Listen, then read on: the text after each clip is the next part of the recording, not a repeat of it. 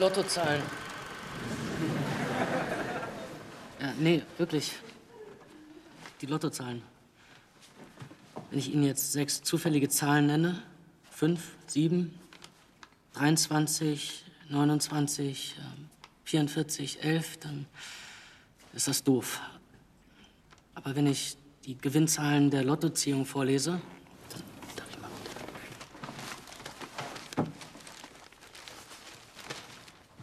2, 17, 19, 25, 45, 48. Ja, dann haben die irgendwie was Wahres, Zwingendes, ähm, ja, fast, fast Schönes.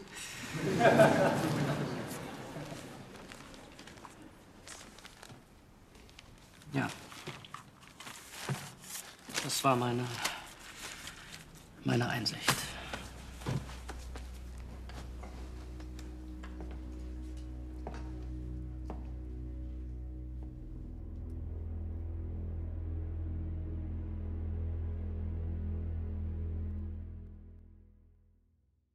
(9월 28일) 수요일 FM 영화 음악 시작하겠습니다. 저는 김세윤이고요. 오늘 첫 곡은요. 독일 영화죠. 작가 미상이라는 작품에서 막스 리히터의 스코어였습니다. Portrait 초상화라는 뜻이죠. 어, 이 음악 흘러나오는 그 마지막 엔딩의 감동 제가 잊을 수가 없네요.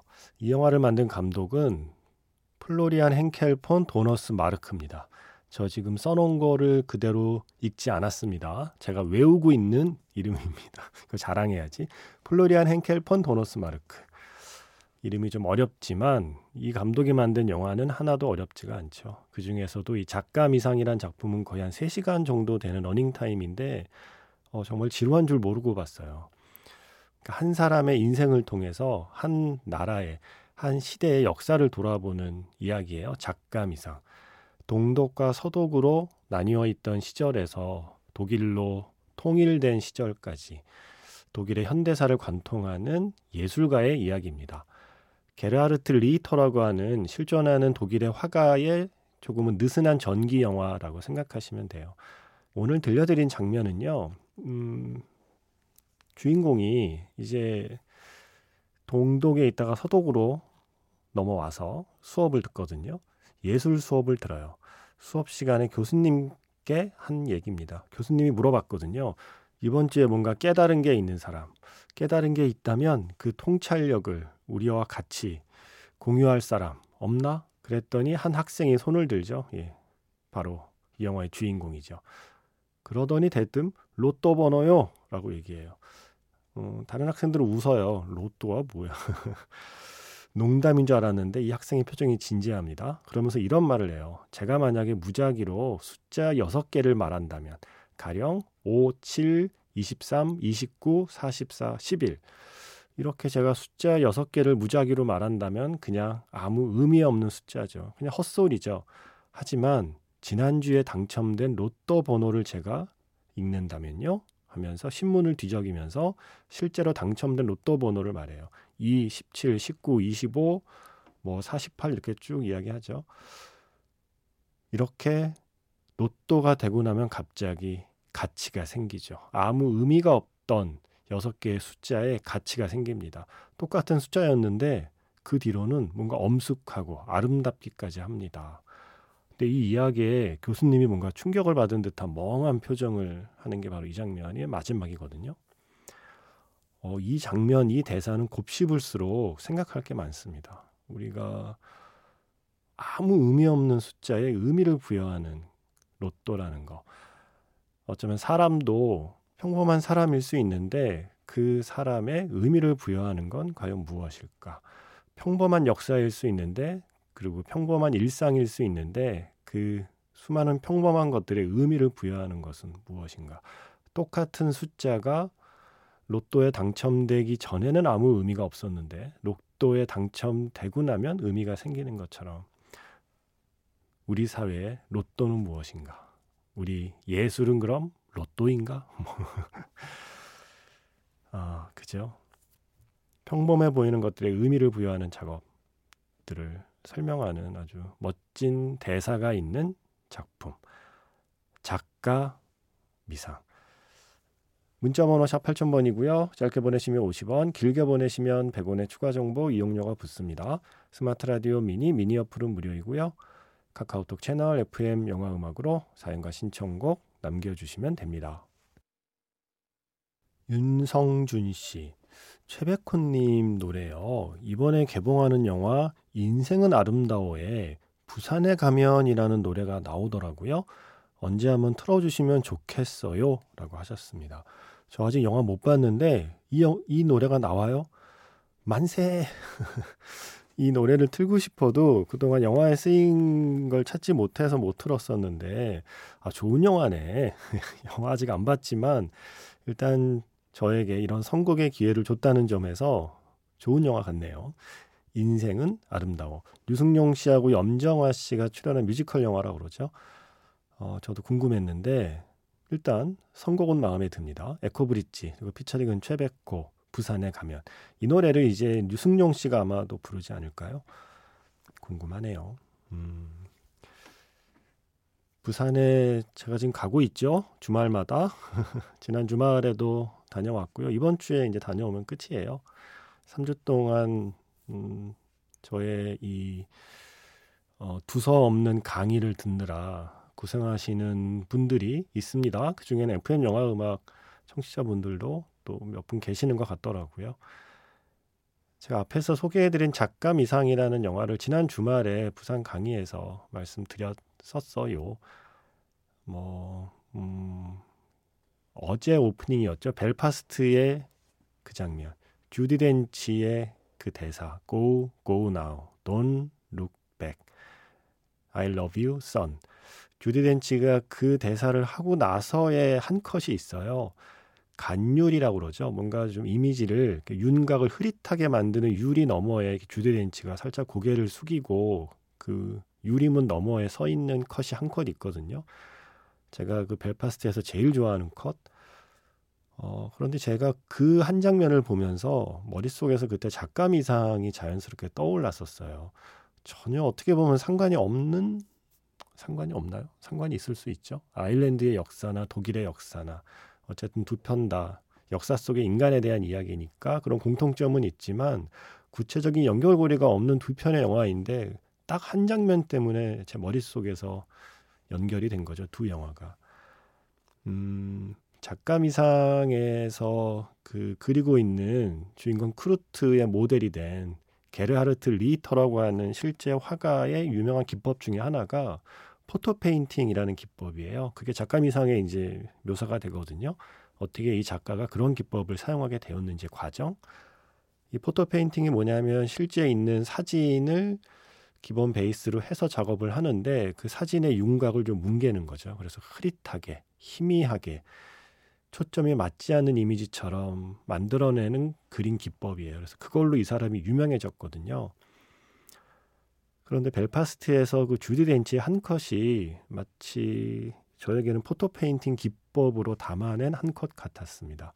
윤곽이 좀 뭉개진 그래서 초점이 정확히 맞지 않는 뭔가 희미한 형 태의 누군가의 초상 왜 감독은 벨파스트의 그 주디 덴치의 모습을 그런 흐릿한 초상으로 그려냈을까?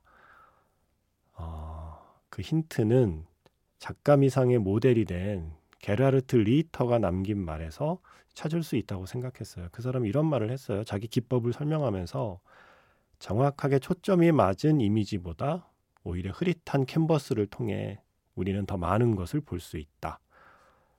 어쩌면 그런 의미에서 벨파스트에서 주디 덴치를 조금 흐릿하게 그려낸 건 아닐까. 작가 미상의 예술가가 이 세상에 존재하는 사람들의 초상을 흐릿하게 그려낸 것처럼 그냥 한 사람, 뭔가 특정한 한 사람이 아니라 누구나 떠올릴 수 있는 그 수많은 얼굴들을 그 흐릿한 이미지 속에 덧붙일 수 있는 거죠. 그래서 그런 어떤 해석의 자유를 주는 음, 그러한 기법이라는 점에서 저에게는 벨파스트의 그 주디 덴치 한 컷이 영화 작가 미상의 그 photo painting을 떠올리게 한다. 뭐 이 얘기를 지난 주말에 했었어요. 그래서 그때 이야기하면서 이 두 편 저도 다시 찾아보고 하다 보니까 아, 새삼 또 벨파스트나 작가 미상이나 너무 좋은 영화다 생각이 들어서 한번 추천하고 싶어서 늘 시간 나면 추천했지만 네, 또 한번 추천하고 싶어서 이렇게 어제 오늘 벨파스트 작가 미상 얘기를 길게 하고 있네요. 어, 또 덕분에 부산에 가면이라는 노래도 선곡하게 되고요. 제가 한때 어, 로또 살 때요. 그 작가 미상에 나온 번호로 샀었어요. 아까 오프닝에 소개한 그 주인공의 대사 속에 그냥 주인공이 문득 떠올라서 이야기한 아무 의미 없는 숫자들이 있잖아요. 5, 7, 23, 29, 44, 11. 이 여섯 개의 숫자. 어, 로또에 당첨되지 않은 주인공이 멋대로 떠올린 그 여섯 개의 숫자로 제가 한때 로또를 샀어요. 이게 만약에 정말 로또가 되면 어떡하지? 이거 뭔가 영감을 주는 숫자 아니야? 이러면서 샀었는데 안 되더라고요. 음, 요즘은 안 샀는데 이 오프닝 한 김에 다시 좀 사봐야겠어요. 1등 되면 이거 근데 뭐 이거 저 따라 하실 거잖아요, 지금. 제가 말한 숫자 저만 살 거 아니잖아요, 지금. 이 숫자대로 이 FM 영화음악 청취자분들이 다 사면 1등 돼 봐야 한 사람한테 얼마나 떨어지려나? 사지 마세요. 예. 이건 저만 살래요. 작가 미상의 번호로 로또 사는 건 저만 할 테니까 다른 번호로 사세요. 어, 구혜선 씨. 아, 구혜선 배우하고 이름이 같으신 분이군요. 오늘 퇴근하고 버스 타고 가는데 창문을 여니 시원한 바람이 불더군요. 너무 좋은 가을 바람이라 행복하고 설렜습니다. 아침 저녁으로 쌀쌀하니까 세윤 디제이님 따뜻하게 입고 다니세요라고 하셨습니다. 아유, 뭘 제 걱정까지. 고맙습니다. 구혜선 씨도 따뜻하게. 어, 근데 낮에는 요즘 아직도 여전히 좀 덥긴 해서, 음, 낮에는 벗고 아침, 저녁으로 걸칠 수 있는 그런 얇고 따뜻한 겉옷 하나 잘 챙겨 다니세요. 그리고 장희수 씨는 가을엔 스팅하고 샘 스미스 아니겠습니까? 하셨는데, 샘 스미스 노래는 어제 들었고, 자, 오늘은 스팅으로 한번 가을 분위기를 내볼까요? 어, 한곡 말고 한번 스팅한테 막중한 책임을 한번 줘볼까 해요. 예, 혼자서 가을 분위기를 책임져 달라는 의미로 스팅 노래 몰아서 한번 선곡해 봤습니다. 세 곡 정도 들으면 스팅 스팅하고 가을가을한 느낌 나지 않을까 싶어서 어, 제가 고른 세 곡은 음, 일단 영화 사브리나에서 Moonlight 요 제목만 말씀드릴게요. 그 뒤에 두 곡은 노래 다 듣고 제목 말씀드릴게요. 한번 맞춰보세요. 제가 선곡한 스팅 세 곡. 사브리나의 Moonlight 뒤에 이어질 두 곡은 뭘까요?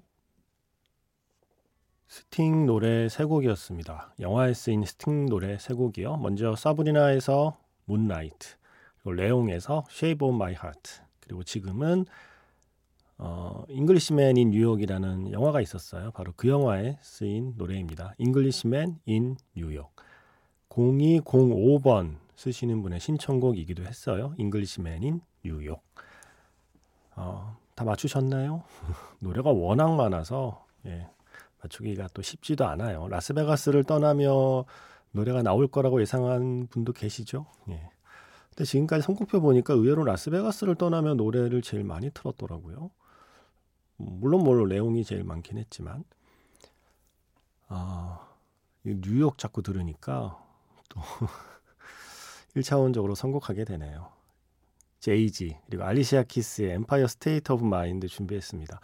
이게 섹스 앤더 시티에 쓰인 노래인데 극장판에도 나오고요.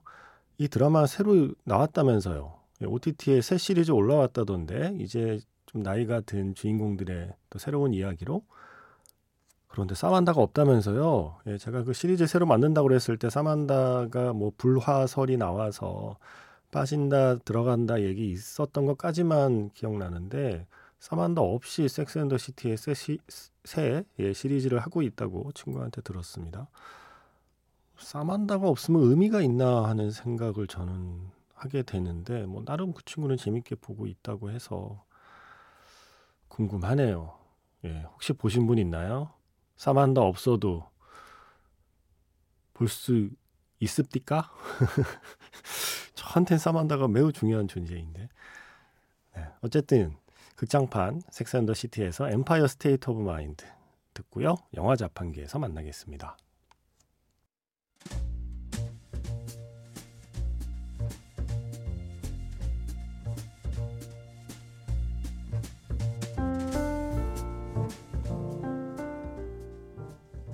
다시 꺼내보는 그 장면, 영화 자판기.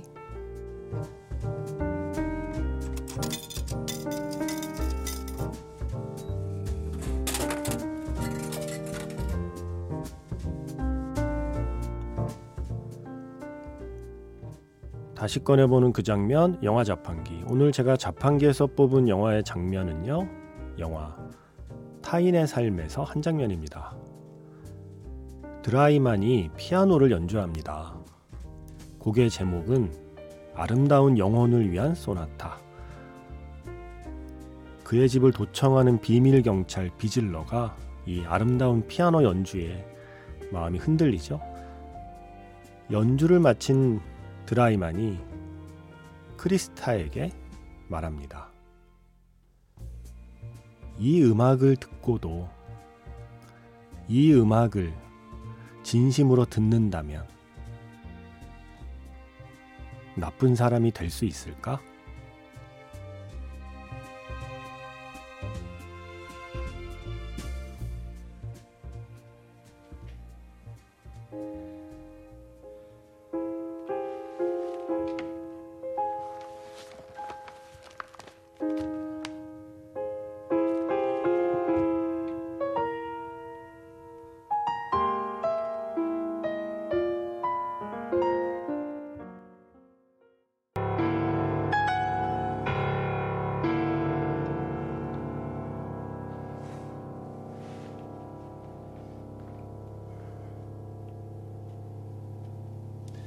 Muss mal daran denken, was Lenin von der Appassionata gesagt hat. Ich kann sie nicht hören, sonst bringe ich die Revolution nicht zu Ende.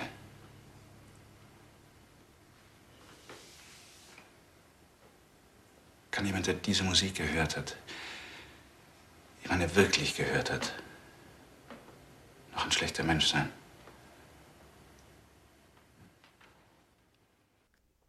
다시 꺼내보는 그 장면, 영화 자판기. 오늘 영화는요, 어, 아카데미에서 외국어 영화상, 당시에는 외국어 영화상이었죠. 2007년인가요? 8년인가요? 네, 그때 외국어 영화상을 받은 영화입니다. 타인의 삶. 이 영화를 만든 감독이 바로 플로리안 시칼폰 도너스 마르크. 네. 죄송합니다. 저렴한 드립. 네. 플로리안 henkel폰 도너스 마르크죠. 오늘 오프닝에 소개해드린 영화 작가 미상을 연출한 감독의 전작이에요. 타인의 삶. 작가 미상 그리고 타인의 삶 이 두 편의 영화를 보고 있으면 아 이 감독의 믿음은 확고하구나. 어떤 믿음이냐면 예술만이 타인의 삶을 흔들 수 있다. 오직 예술만이 한 사람의 인생을 바꿀 수 있다. 한 사람의 영혼을 뒤흔들어 놓을 수 있는 힘은 오직 예술에게 있다라는 믿음을 갖고 있다는 게 느껴져요. 이 타인의 삶 좋아하는 분 많죠. 어, 작가 미상도 꼭 챙겨 보세요. 타인의 삶이 좋으셨다면 이수연 씨 타인의 삶이라는 영화를 봤습니다. 간만에 진짜 좋은 영화 본 것 같아서 기분이 좋았습니다. 특히 엔딩이 하루 종일 생각나서 제 일에 집중하기 힘들 정도였어요. 하시면서 아름다운 영혼을 위한 소나타 신청하셨죠. 예, 아까 들려드린 장면에서 주인공 드라이만이 연주하는 버전으로 그 느낌으로 음악이 짧게 나갔습니다. 그리고 장희수 씨도 잠 안 오고 뒤척일 때 못 알아듣는 언어의 영화나 드라마를 소리 작게 틀어놓으면 스르르 잠든대요. 내가 알아듣는 단어가 없으니 뇌가 활성화되지 않는다고 어떤 라디오에서 DJ가 말씀해 주셨습니다.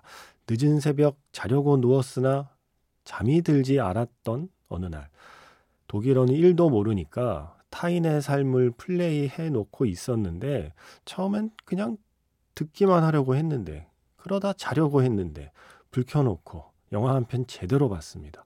명작 of the 명작 시간이 지날수록 드라이만과 크리스타의 삶 속으로 깊이 들어갈수록 비밀경찰 비즐러 아저씨의 표정 변화 너무 좋고요. 마지막 장면의 감동은 그 벅찬 감동은 표현이 안 되네요. 하시면서 리니엔 스트라세라는 가브리엘 야레드의 스코어를 신청하셨어요. 이게 베를린에 있는 거리 이름인가 봐요. 리니엔 스트라세. 잘 들으셨나 모르겠습니다. 음, 오늘 소개해드린 장면의 대사가 그거였죠. 이 곡을, 이 아름다운 곡을 듣고도 나쁜 사람이 될 수 있을까의 의미를 담은 거였죠. 이 음악을 정말 제대로 들었다면 나쁜 사람이 될 수 있을까라고. 근데 그 말 바로 앞에 이 말도 있었어요.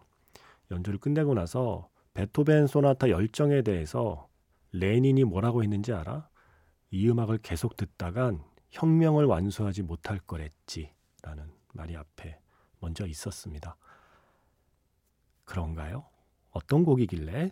그래서 오늘 마지막 곡으로 준비했습니다. 영화 샤인을 비롯해서 많은 영화에 나오는 곡이죠. 베토벤 피아노 소나타 23번 열정 그 중에 3악장 음, 수많은 버전 중에 오늘은 백건우 씨의 버전으로 준비해봤습니다. 이 곡 들으면서 인사드리겠습니다. 지금까지 FM 영화 음악 저는 김세윤이었습니다.